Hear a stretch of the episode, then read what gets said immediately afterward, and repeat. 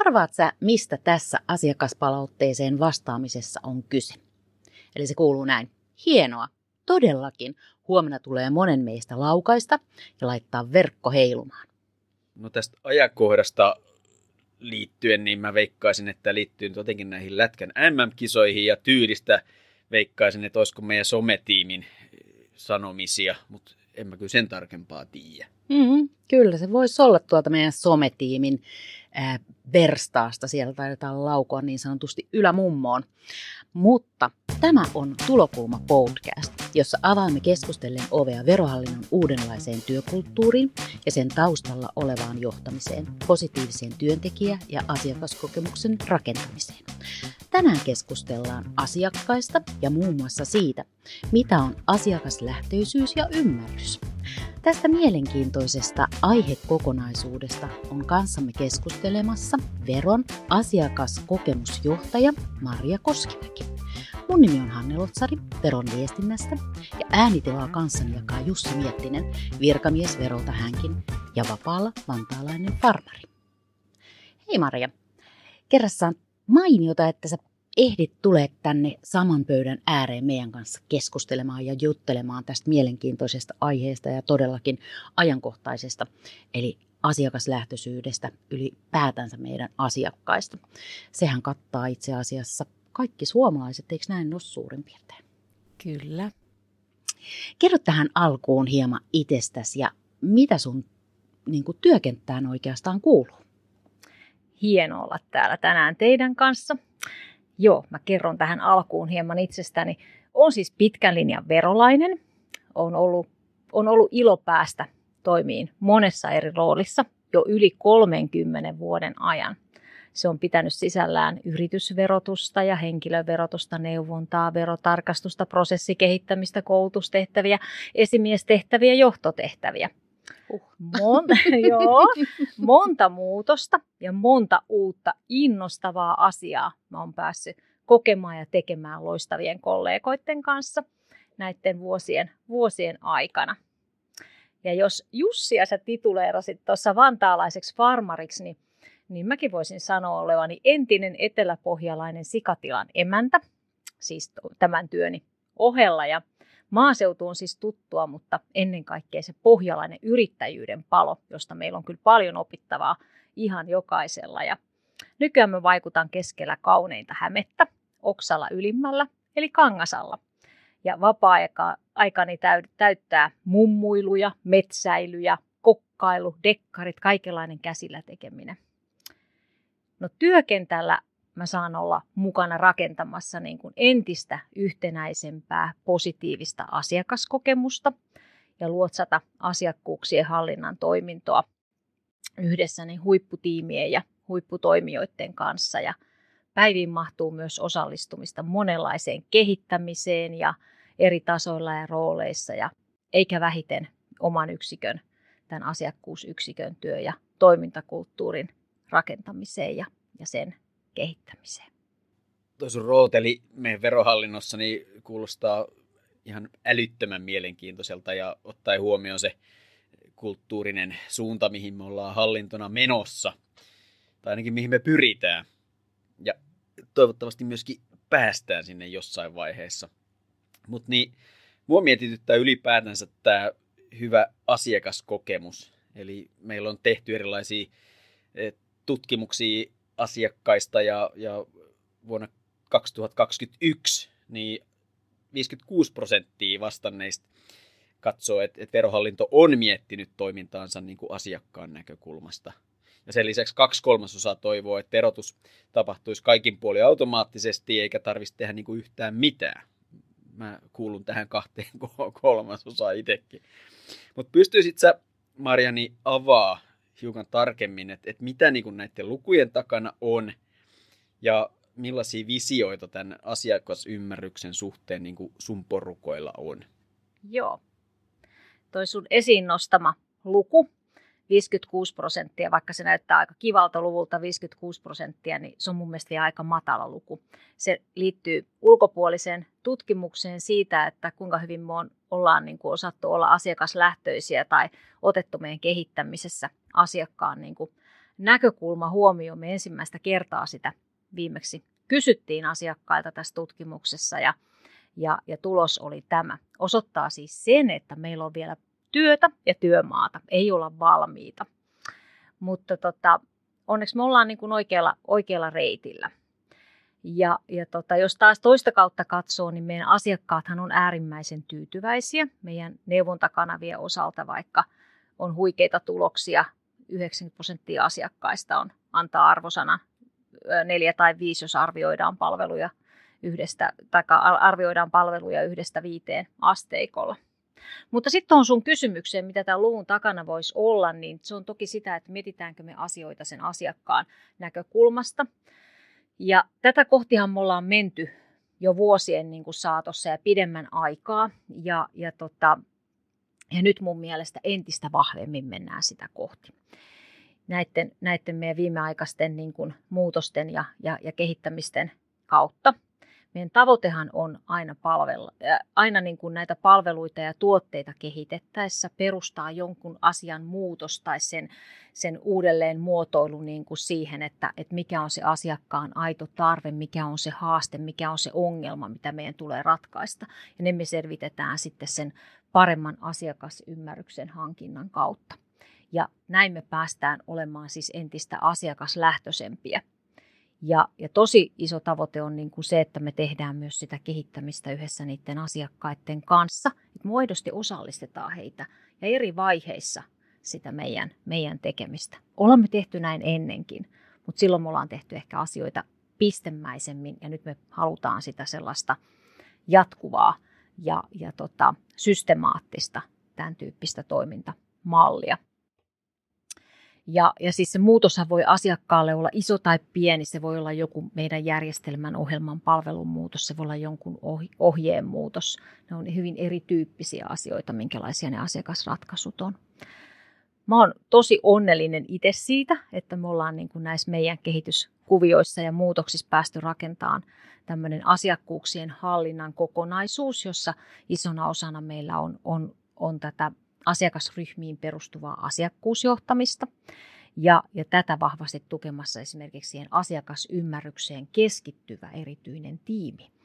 Ja, ja tota, tämä tämä tiimi yhdessä meidän tietysti hallinnon muiden toimijoiden kanssa esimerkiksi tiiviisti, tiiviisti tietoa kerätään ja ymmärrystä vaikka meillä olemassa olevasta datasta ja taas tarvitaan meidän, meidän tota, osaavia analyytikoita siinä, siinä mukana. Mutta tästä kokonaisuudesta niin saadaan eri menetelmillä kerättyä sitä tietoa ja sitä yhdistetään olemassa olevaan tietoon ja dataan, niin saadaan semmoinen kokonaiskuva siitä ryhmästä ja asiakasryhmästä ja sen, sen tarpeista, haasteista, motivaatioista. Sitten päästään kehittämään meidän palveluita ja ratkaisuja vielä, vielä entistäkin paremmiksi. Mm. Sä tuossa mainitsitkin tämän datan ja, ja siihen perustuvan äh, niin kuin työskentelyn tai siihen pohjautuvan työskentelyn, voisiko näin sanoa. Viime vuonnahan peräti 92 prosenttia veroasioista hoidettiin sähköisesti eli omaverossa ja vain 1 prosenttia asiakkaista kävi toimistolla ja loput sitten hoiti asioita puhelinpalvelun kautta.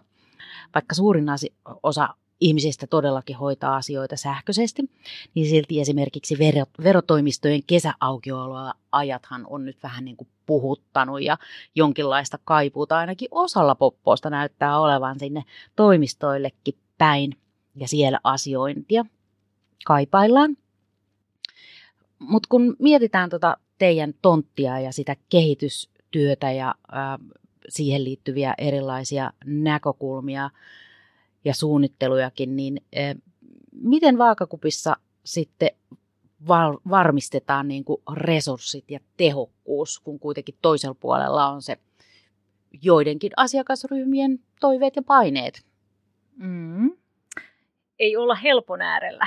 Eli, mm, tota, ei varmaan. Ja, ja mun lempi, lempisanonta onkin, että ei ole tänne tultu helppoja hommia tekemään. Mm. Ja, ja tota, tasapainoilua, ihan sanoit vaakakupissa, niin tasapainoilua se on ihan varmasti ja, ja pitää miettiä, että miten asioita priorisoidaan, missä järjestyksessä niitä tehdään, että meidän resurssit riittää ja voidaan varmistaa toimintavarmuus, voidaan varmistaa tehokkuus ja, ja voidaan sitten saman tien kuitenkin kehittää asioita parempaan suuntaan.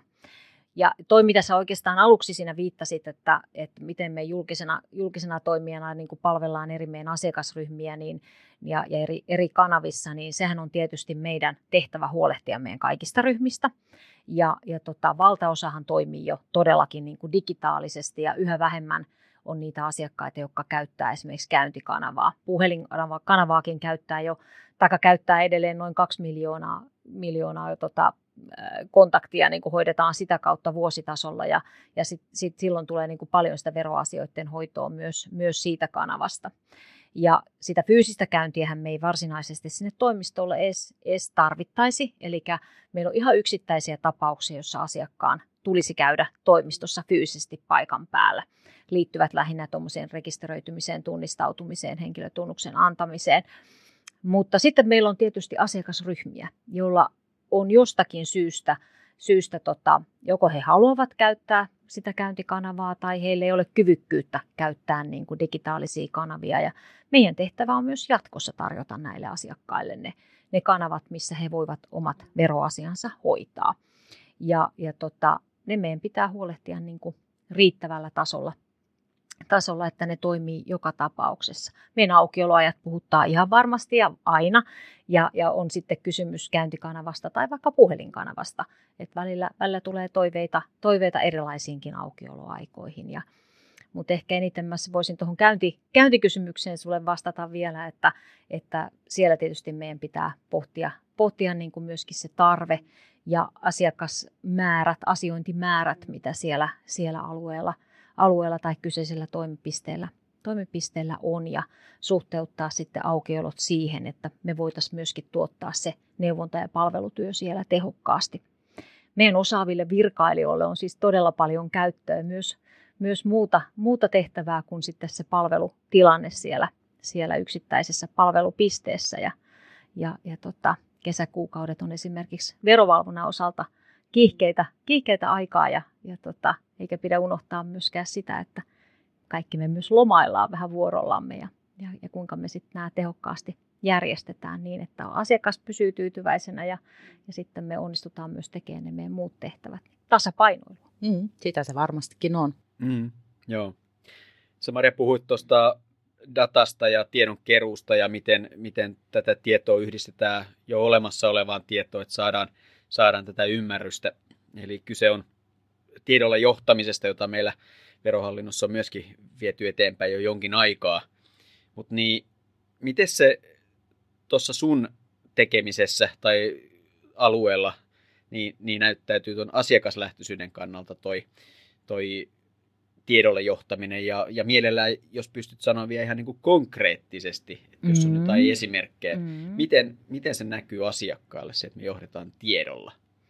No varmasti, varmasti niin kuin se, että kun me lähdetään vaikka kehittämään jotakin asiakasratkaisua, niin, niin, niin kuten mä sanoin, niin me käytetään sitä, sitä tietoa, sitä dataa, mitä meille on, on niin kuin kertynyt siitä asiakasryhmästä. Ja, ja tota, se voi olla semmoista tietoa, mitä me haetaan erillisellä tutkimuksella tai, tai haetaan vaikka laadullisilla analyyseillä, mutta meillä on paljon dataa myös esimerkiksi asiakkaiden veroilmoituskäyttäytymisestä, ää, maksukäyttäytymisestä.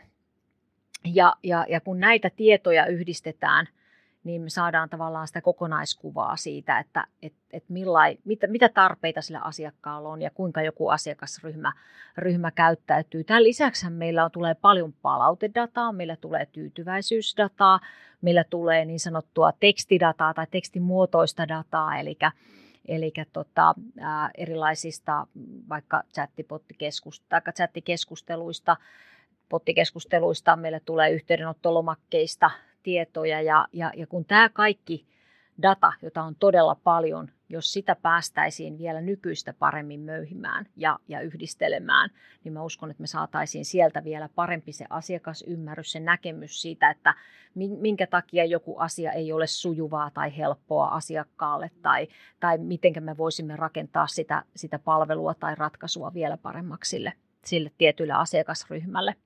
Se, että silloin kun me lähdetään jotakin kehittämään, niin sitä aina pitää miettiä sitä, sitä asiakasvaikutusta ja testata ja jatkotyöstää sen asiakkaan kanssa niitä, niitä kokonaisuuksia ja uusia tuotteita ja, ja nimenomaan, nimenomaan tehdä sitä yhdessä sen asiakkaan kanssa. Jos sä pysyt niin jotakin esimerkkiä, niin, niin ylipäätänsä se, se varmaan niin kuin se, että me ollaan hyödynnetty sitä tietoa, mitä meillä on, niin sen pitäisi näkyä entistä parempina palveluina, parempina tuotteina niin kuin sinne asiakkaalle, heille, heille riittävällä tasolla personoituna ja, ja, ja tota, vaikka sinä, että vaikka ilmoittamisvelvollisuus jonkun asian osalta poistuisi. Silloinhan se olisi niin kuin tosi sujuvaa ja helppoa. Esimerkiksi ää, vaikka kotitalousvähennykseen vaikuttavat tiedot tulisikin suoraan siltä palvelutuottajan toimesta, eli asiakkaan ei tarvitsisi tarvis tehdä meille mitään ja tämän tyyppisten kokonaisuuksien niin kuin rakentaminen niin, niin, niin on, on sellaisia asioita, millä helpotetaan sitä asiakkaan toimintaa. Ymmärrettävämpää, parempaa kirjettä tai ohjetta tai päätöstä. Monta eri mahdollisuutta. Ei se varmaan ihan pieleen tähän saakkakaan mennyt, kun jos katsoo tuota asiakaspalvelun saamaa kiitosta, nykyään sitä tulee suoraan somen kauttakin kaikille mm. nähtäväksi ja, ja sitä kommentoitiin siihen liittyen, niin pääsääntöisesti se on, on ollut positiivista. Mm. Ja sen lisäksi tietysti näissä meidän sidosryhmän tapaamisissa niin, niin yleensä kuulee aika spontaaniikin niin kiitosta si, siitä osaavasta ja ammattimaisesta tekemisestä, mitä meidän henkilökunta on, on, on sitten tehnyt aina aiheeseen liittyen. Mutta niin, kun tätä asiaa nyt kehitetään kuitenkin niin kuin eteenpäin, niin miten meidän henkilöstö pidetään tuossa kehitystyössä mukana, kun pyritään tähän asiakasymmärryksen ja asiakaskokemuksen e, entisestään parantamiseen? No oikeastaan mä toisin ehkä kaksi näkökulmaa tähän. Ehkä toinen, toinen on niin kuin se, että, että äärimmäisen tärkeää, koska on pitää niin kuin se henkilöstö mukana ja kaikki meidän tekijät mukana. Valtaosa työskentelee tavalla tai toisella siinä asiakasrajapinnassa. Ja tällä en tarkoita vain neuvontaa työtä tekeviä henkilöitä, vaan ihan verotustyötä tekeviä. Sä oot koko ajan kontaktissa mahdollisesti asiakkaan kanssa erilaisten kirjeiden ja päätösten ja, ja, ja kertomusten kautta. Ja, ja tota, mun mielestä on äärimmäisen tärkeää, että ne kehitysaloitteet, jotka tulee sieltä asiakasrajapinnasta suoraan virkailijalle, niin ne päätyy myös meidän, meidän niin kuin kehittämisen, kehittämisen niin kuin, ää, polttoaineiksi. Ja siihen meillä on olemassa sisäiset järjestelmät, millä, millä niitä sieltä tuodaan. Meillä on virka, joissakin tekemisissä virkailijaraateja, jossa me jututetaan ihan tietoisesti tiettyjä virkailijaryhmiä ja, ja, ja kun lähdetään jotakin asioita, asioita kehittämään ja, ja, ja sitten ihan, ihan arjessa sellainenkin asia, että et, et me halutaan palvella se asiakas paremmin. Me yhteydenottojen osalta kirjataan näitä, näitä yhteydenottotietoja, että minkälaisissa asioissa asiakkaat on meihin yhteyksissä. Ja silloin kun virkailijat malttaa sen, sen kokonaisuuden meillä tehdä ja, ja tota, sitä kautta niin kun he myöskin edesauttavat sitä, että se tieto, tieto kulkee organisaatioon, että, että tota, minkälaisia haasteita ja tarpeita, että esimerkiksi mikä, mikä asia saa sen asiakkaan ottaa meihin erityisesti yhteyttä. Nyt me voitaisiin sen jälkeen miettiä, että millaisia voitaisiin tehdä niin kuin paremmin ja ehkä eri lailla, että, että se sujuisi, sujuisi helpommin. Ja sitten se toinen näkökulma, mitä mä ajattelin tähän, niin että, että millainen virkailijat meillä pidetään tässä niin kuin mukana, niin, niin, niin toista kautta meidän pitää myöskin pystyä tukemaan heitä siinä heidän työssä. Ja tähän me ollaan koska siis se jokainen kohtaaminen, mitä he tekee kaikissa eri kanavissa, on se sitten ihan niin kuin kirje tai puhelu tai päätös tai, tai, tota, tai fyysinen kohtaaminen sen asiakkaan kanssa, niin jokainen kohtaaminen on merkityksellinen. Jokainen luo sitä tunnetta, että minkälainen se kohtaaminen oli sille, sille asiakkaalle. Ja tämän tueksi me ollaan rakennettu sitä asiakaskohtaamisen mallia, luotu sellaista yhtenäistä yhtenäistä toimintamallia siihen, että, että me tietoisesti tiedetään, että mitä me tavoitellaan, niillä, minkälaisia kokemuksia me tavoitellaan sille asiakkaalle niissä erilaisissa kohtaamisissa. Ja, ja tota, tätä me ollaan niin kuin tukemassa, tukemassa tämän, tämän läpikäyntiä niin kuin kaikkien, kaikkien tota, virkailijoiden ja kaikkien tiimien kanssa käydään sitä, sitä sitten lähiaikoina läpi ja siinä on niin kuin mahdollisuus pysähtyä vähän miettimään niitä omia kohtaamisiansa ja, ja millainen niissä tilanteissa itse, itse toimii ja pohtia niitä tunteita, mitä mahdollisesti niissä kohtaamisissa herättää ja millainen niihin voisit vielä vaikuttaa. Mm. Ja, ja tota, se on mun mielestä tosi hienoa, että annetaan myöskin niitä työkaluja ja mahdollisuus pysähtyä sen teeman ääreen, jotta voidaan sitten taas ajatella, että tuotetaan yhtenäisiä, yhtenäisiä tota, asiakaskokemuksia, yhtenäisesti johdettuja kokemuksia jatkossa. Mm aika hengästyttävä määrä erilaisia asioita kyllä tuossa Marjan työpöydällä on ja oikein sieluni silmillä näin, että minkälaisesta data- ja tietomäärästä on kyse, että siinä ei varmaan vanhanaikaiset arkistokaapit enää riitä. Joo, ja mun mielestä oli tosi hienoa myöskin kuulla se, että miten, miten niin kuin tämmöisen positiivisen asiakaskokemuksen luomisessa, niin, mm. niin kaikki tämmöiset konkreettiset tekemiset on, jotka, jotka siihen se muodostaa. Että et ne on ihan oikeita asioita, kohtaamisia, jonka kautta niin kuin se kokemus sitten tulee. Et siinä mielessä, niin kuin sanoit, että se on merkityksellistä, niin hitto viekö niin on. kyllä, kyllä. Mutta hei, nyt pieni tauko ja mennään tuohon Ollin nostoon. Se liittyy tällä kertaa diversiteettiin eli monimuotoisuuteen. Ähm, ja tämä nosto on tällä kertaa otettu Mandatum Life-magasiinista vuodelta 2020. Ja tekstissä professori Pekka Mattila pohtii asioita otsikolla Diversiteetti ymmärretään yrityksissä liian pinnallisesti. Mattilan mukaan diversiteetin hyödyt eivät sada organisaatiolle automaattisesti, vaan hyödyt on otettava irti. Monimuotoisuutta on ensinnäkin tarkasteltava niin sanottua pinnallista, demografisiin tekijöihin nojaavaa diversiteettiä laajemmin. Eräässä tutkimuksessa selvitettiin yritysten hallitusten monimuotoisuuden merkitystä sille, miten hyvin hallitukset toimivat. Miten ne kykenevät käsittelemään erisuuntaisia signaaleja, tunnistamaan epävarmuuksia ja löytämään luovia ratkaisuja. Merkittävä havainto tutkimuksesta oli, että sukupuolen kaltaiset demografiset tekijät itsessään eivät olleet kovinkaan merkityksellisiä. Paljon tärkeämpää oli, että hallituksen jäsenillä oli erilaisia arvoja, asenteita, kognitioita ja luontaisia toimintatapoja. Tutkijat nimittivät tätä syväksi diversiteetiksi. Aitojen hyötyjen saavuttamiseksi yrityksissä tulisikin päästä pinnallisesta kohti syvää diversiteettiä. Toinen avainasia diversiteetin hyödyntämisessä liittyy sen parina kulkevaan inkluusion käsitteeseen. Inkluusiolla tarkoitetaan kuulumisen tunnetta. Yrityskulttuurin johtamista siten, että erilaiset ihmiset voivat kokea sopivansa ja kuuluvansa joukkoon. Kyse on tavallaan diversiteetin toimeenpanosta. Jokaisen työntekijän on navigoitava organisaation arjessa. Varsinkin isoissa organisaatioissa on aina kulttuurin sisäpiiriläisiä ja ulkopiiriläisiä. Inklusiivisen organisaation johtamiskäytännöt ottavat erilaiset ihmiset ja tarpeet huomioon. No niin, Olli oli nostanut siinä aika paljon hienoja termejä ja sanoja, ja niiden myötä sujuvasti sujahdetaan tonne Pekka Mattilan ajattelun ja hänen johdollaan tähän johtamiseen meillä sä oot Maria ollut meillä verolla niitä semmoisia ehkä ensimmäisiä johtajia, jotka lähti pilotoimaan, tai ensin pilotoimaan ja nyt sitten ihan niin kuin tekemään tällaista ketterää ja agile tekemistä ja, ja työkulttuuria ylipäätänsä. Ja, ja minäkin olen saanut olla sun johdolla mukana näissä piloteissa.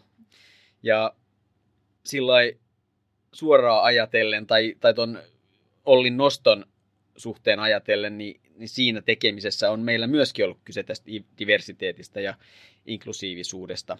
Ja, ja siinä mielessä mä näkisin, että, että tämä ehkä me, meillä verohallinnossa tämmöinen tietyn uraa uurtava tekeminenkin on ollut, ollut niin sitä, mitä me ainakin me silloin tehtiin, niin, niin, tai ainakin yritettiin tehdä.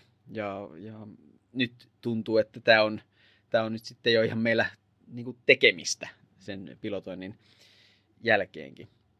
Mutta niin, onko sulla tullut mieleen, että, että miten tämmöinen ketterä työskentely niin, niin sopii meille virkamiehille ja, ja mikä sun mielestä on ollut, ollut niin kuin kaikkein tärkeintä tästä tämän tyyppisessä tekemisessä? Hmm, tämä olikin hyvä kysymys, tota, että voiko virkamies olla ketterä. Todella ketterä ja panterimainen. Mun mielestä ketterät toimintatavat sopii erinomaisesti virkamiehille ja mä näen sen jopa vähän meidän velvollisuudeksi, että meidän pitää myös kehittyä tällä saralla. Meidän pitää olla aikakautemme virkamiehiä myöskin.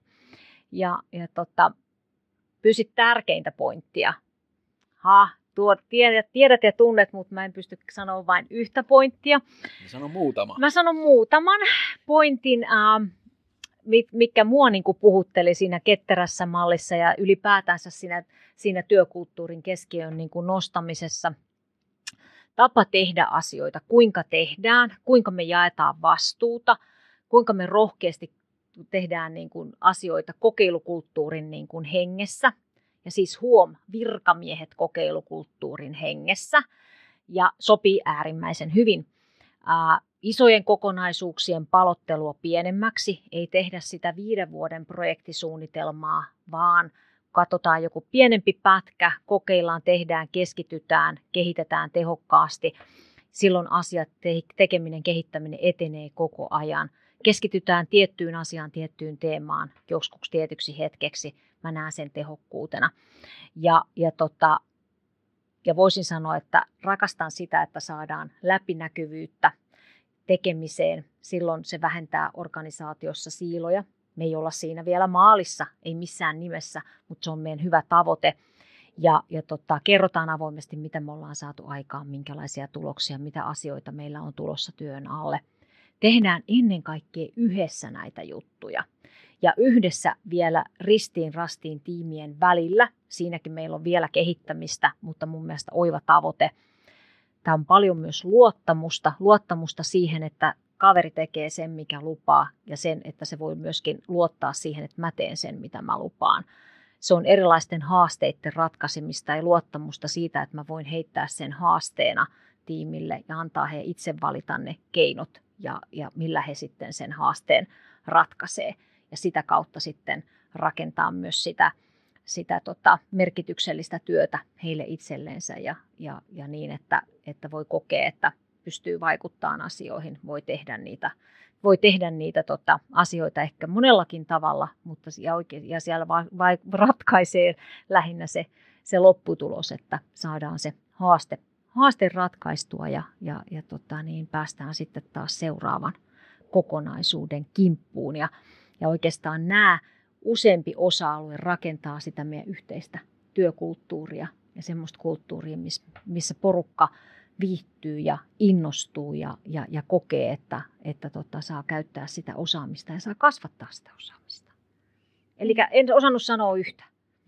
No oli ihan hyviä, hyviä. Ja mulle tuli vielä mieleen silloin noista kokeiluista, kun puhuit, niin, niin joskus myöskin se, että ne kokeilut ei aina onnistu. Ja se minusta oli ihan mahtavaa, että, että, että jotenkin jokainen juttu ei aina mene ihan puikkoihin ja sitten sen jälkeen voi kokeilla jotain muuta. Joo, ja nehän on ihan kaikkein parhaita. Että pitäisi oppia nauttia niistä, niistä, mitkä eivät onnistu, koska silloin me ollaan aidosti kokeiltu ja oltu niin kuin tavallaan innovatiivisia ja lähetty testaamaan jotakin. Ja sitten jos me otetaan niistä kuitenkin ne opit, että minkä takia me ei onnistuttu siinä tai miksi, miksi ei ollutkaan niin kuin hyvä juttu, niin siinähän me opitaan ihan hirveän paljon enemmän kuin siitä, joka menee sukkana putkeen hyvä epäonnistuminen on parempi kuin huono onnistuminen. Just näin. Mun mielestä on aivan ihana, Maria, että siis oikein sun, kuinka sä puhut käsilläsi ja olet innostunut aidosti ja oikeasti niin kuin tästä ketteryydestä ja tämmöisestä pilotoinnista ja kokeiluista ja, ja niin kuin sanottu, oot persoonana semmoinen, joka on ilmeisesti aika etukenossa menossa asioiden suhteen. Mutta sitten kun me ollaan kuitenkin täällä virkamiesmaailmassa, niin meillähän on sellainenkin kuin virkamieslaki. Ja jos me peilataan sitä sitten tällaiseen ketterään agilemaiseen työskentelyyn, ja siellähän on muun muassa myös tämä jaettu johtajuus. Niin mitä sun työpöydälle oikein enää jää, jos sä vielä johtamisen pistät jakoon? Oi, jää vielä monta juttua. Ja, ja tota, mä näen, että jaettu johtajuus on meille väylä, reitti päästä tuottamaan parempaa palvelua johtajuudenkin, johtamisenkin näkökulmasta meidän tekijöille. Se mahdollistaa sitä hyvää työntekijäkokemusta ja se taas sitten näkyy myös sinne asiakkaalle asti hyvänä asiakaskokemuksena. Eli tämä on ihan selkeä jatkumo myös, myös sinne asti. Mutta käytännössä siis tekijöillähän on siinä jaetussa johtajuudessa niin kuin sparraajina niin esimiestä kuin sitä työtä ohjaavaa, ohjaavan toiminnon niin kuin tekijöitä. Ja oikeastaan he yhdessä mahdollistavat sen, että, että tekijällä on tuki erilaisiin asioihin, mahdollisuus oppia ja, ja, ja tota, mahdollisuus parrata. Ja itse mä en ole ollenkaan huolissani siitä, että, että tota, mun pöydälle ei jäisi enää, enää mitään, mitään tehtävää. Aina voi olla uutta, uutta tekemistä ja uutta kehittämistä, mutta itse asiassa johtajuuden näkökulmastahan rooliin jää edelleen paljon sparrausta eri toimijoiden kanssa, erilaista esteiden poistamista ja mahdollistamista. Se on mun mielestä tärkein juttu, että pystyy tukemaan, sparraamaan, poistamaan esteitä ja, ja, mahdollistaa sen muiden onnistumisen.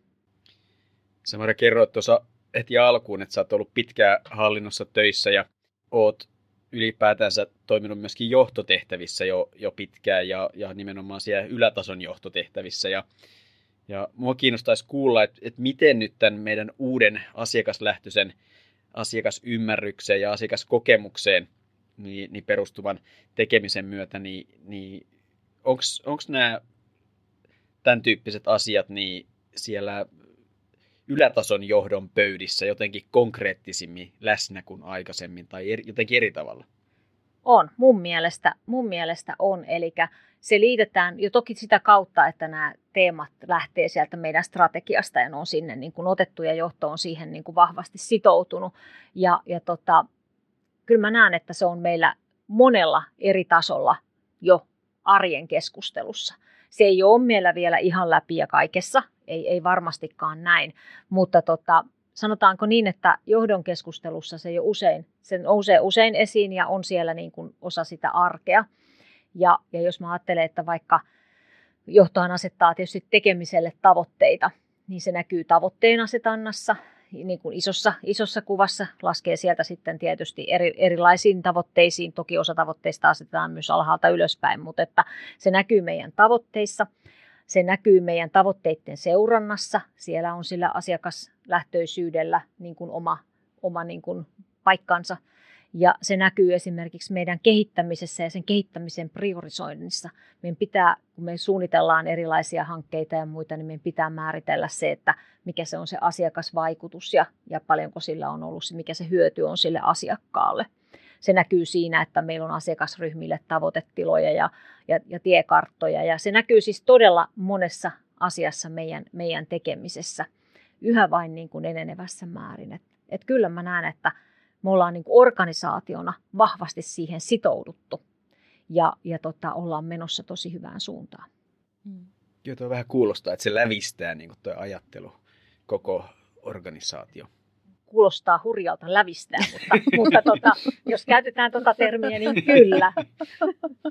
Mutta mulle tulee hei, mieleen kyllä niin tällaisesta, mitä Jussi käytti, että ylätasolla työskentely, ylipäätänsä johtoryhmätyöskentely, tämän tyyppisistä asioista, niin tasa-arvo ja yhdenvertaisuus. Ja sehän on todellakin tässä ajassa semmoinen asia, mikä puhututtaa aika paljon. Miten sä Marja näkisit, että miten se näyttäytyy täällä verohallinnon sisäisessä työskentelyssä ja sitten tietysti tuolla asiakasymmärryksessä, niin miten yhdenvertaisuus otetaan huomioon ja minkälaisia kehityssuuntia siinä on? No näkyy varmasti kaikilla tasoilla ja erilaisissa, erilaisissa niin kuin yhteyksissä, jos mä ajattelen niin kuin verohallinnon, verohallinnon sisällä, niin mehän on tehty siis tasa-arvo, yhdenvertaisuustyötä niin kuin henkilöstötasolla esimerkiksi todella, todella pitkään ja, ja tota, monissa teemoissa se nostettu esiin. Asiakasnäkökulmahan me ollaan siihen vahvemmin tuotu vasta viime vuosina ja, ja ollaan päästy tässä ensimmäisiä kertoja vasta arvioimaan sittenkin sen yhdenvertaisuus ää, tota, kokonaisuuden niin kuin onnistumista ja tämän suunnitelman, mitä me ollaan tehty, niin sen, sen, tota, sen kokonaisuutta ja vielä ollaan siinäkin sen verran polulla, että, että vielä kun saadaan sidosryhmät mukaan siihen, siihen arvioimiseen ja sen edelleen kehittämiseen, niin sitten ollaan vielä, vielä paremmassa paikassa, mutta ollaan siinä hyvässä, hyvässä, hyvässä tota, vauhdissa senkin osalta. Ehkä sanoisin, että sit jos, jos ajatellaan sitä asiakasymmärryksen kokonaisuutta – niin sehän on yksi ulottuvuus siihen, siihen tota, tasa-arvon yhdenvertaisuuden niin kuin huomioimiseen ilman muuta, niin, niin tota, se on yksi näkökulma, mikä siellä ymmärryksen hankinnassakin pitää huomioida silloin, kun se, se siihen jollakin tavalla niin kuin liittyy siihen kokonaisuuteen, mitä ollaan, ollaan niin kuin servittämässä. Ja tietysti kokonaisuutena pitää ajatella, että meidän pitää, pitää osata, osata tasapuolisesti kohdella niitä meidän asiakkaita ja, ja, ja tota, huomioida vaikka, vaikka nyt sitten erityisryhmien erilaiset tarpeet. Mutta jos mä mietin, että, että tota, mitä me ollaan tälläkin hetkellä tehty jo äärimmäisen hyvin, niin vaikka, vaikka meidän tilasuunnittelussa on huomioitu ja, ja, ja semmoisissa tiloissa myöskin, missä asiakkaat on ja, ja, ja tota, tiettyjen palveluiden, sähköisten palveluiden saatavuus ja, ja, ja, ja tota, saavutettavuus, mm. tarkoitan, niin, niin on, on, on semmoisia asioita, missä automaattisesti mietitään näitä, näitä teemoja, mutta ne on laaja kokonaisuus, mm. joku yhdenvertaisuudenkin huomioiminen ja, ja tota, se ei ole ihan, ihan tota, yhdellä napsautuksella mm. varmaan kaikista näkökulmista hoidettu ja, ja, ja tota, siinäkin pitää olla ajan hermolla ja kehittyä niin, edelleen. Se, se on varmaan jatkuvaa kehittämistyötä Kyllä. sekin. Kyllä. Mm. Me ollaan nyt jo jonkin aikaa juteltu näistä, näistä Marjan tontille kuuluvista, kuuluvista erittäin tärkeistä asioista ja, ja nämä on semmoisia juttuja, jotka on meillä verohallinnossa niin kuin aivan keskiössä, kun me meidän kulttuuria viedään eteenpäin niin sisäisesti kuin ulkoisestikin. Et, et, todella mielenkiintoista on, on jatkossakin seurata, että mihin suuntaan me mennään. Mut niin, mua jäi Hanne vielä nyt mietityttää se sun ihan alun kysymys näistä laukasemisista ja, ja verkolla heilumisista, niin mihin ne oikein liittyy? No hei, kysehän oli tietenkin meidän veroilmoitusajasta ja sitten Tampereen MM-jääkiekkokisoista. Eli nämä oli leivottu Twitteriin ihan samaan pakettiin, yllätys, yllätys. Mutta Tampereesta puheen ollen, olisiko meidän aika nyt päästä tuo Marja siihen kuuluisaan Tampereen junaan jo? Kiitos oikein paljon hei Marja sulle, että tulit meidän kanssa kupposelle kahvia ja, ja jutustelemaan näistä äärettömän mielenkiintoisista asioista, eli meidän asiakkaista ja siitä, että miten me pystytään kehittämään tätä meidän työtä täällä verohallinnossa.